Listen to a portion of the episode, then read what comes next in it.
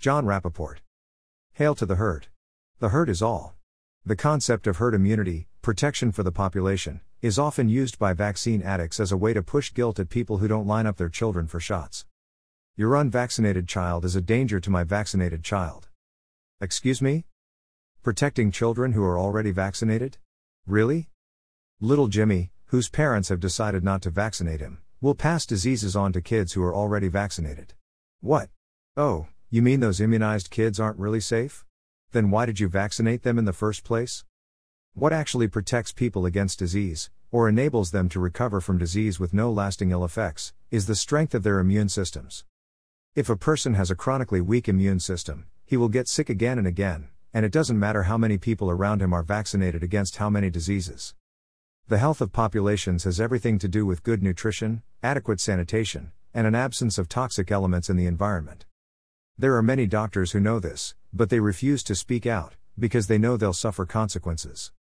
Vaccination, as a propaganda strategy, is used to medicalize the population, to assert that good health is fundamentally a medical matter. It isn't. If tomorrow, two things happened, they would change the face of health in any industrialized country. 1. Millions more people buying healthy food and or growing their own food, in yards, and in inner cities, growing food in community gardens.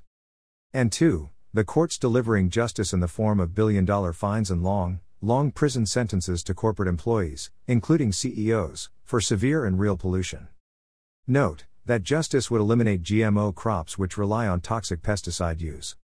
I'm not spinning rainbows.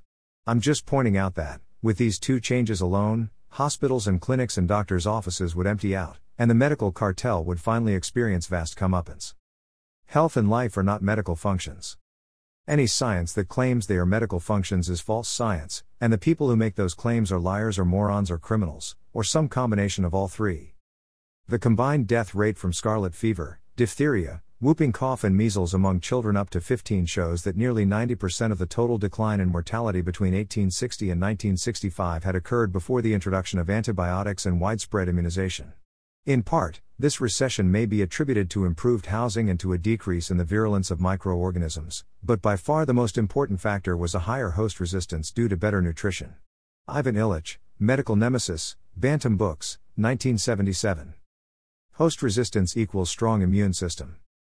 Go to any poverty stricken third world country, and you will find contaminated water supplies, starvation, lack of basic sanitation, overcrowded living conditions, stolen farmland, and large vaccine programs. The outcome? Chronic illness. It doesn't matter which disease labels are placed on this illness, it persists.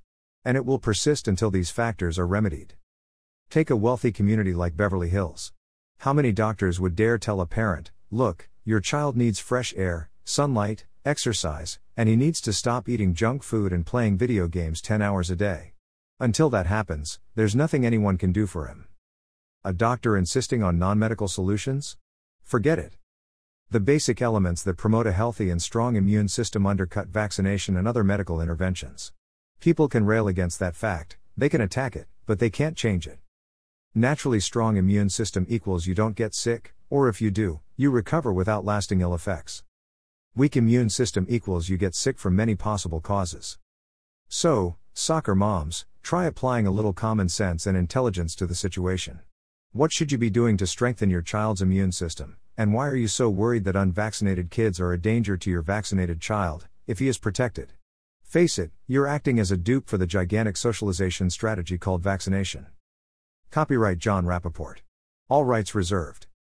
The author of three explosive collections, The Matrix Revealed, Exit from the Matrix and Power Outside the Matrix, Jon Rappoport was a candidate for a U.S. congressional seat in the 29th District of California.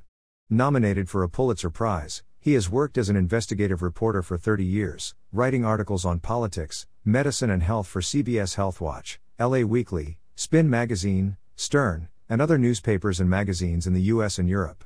Jon has delivered lectures and seminars on global politics, health, logic, and creative power to audiences around the world. You can sign up for his free emails at www.nomorefakenews.com. To read about Jon's mega collection, Exit from the Matrix, click here.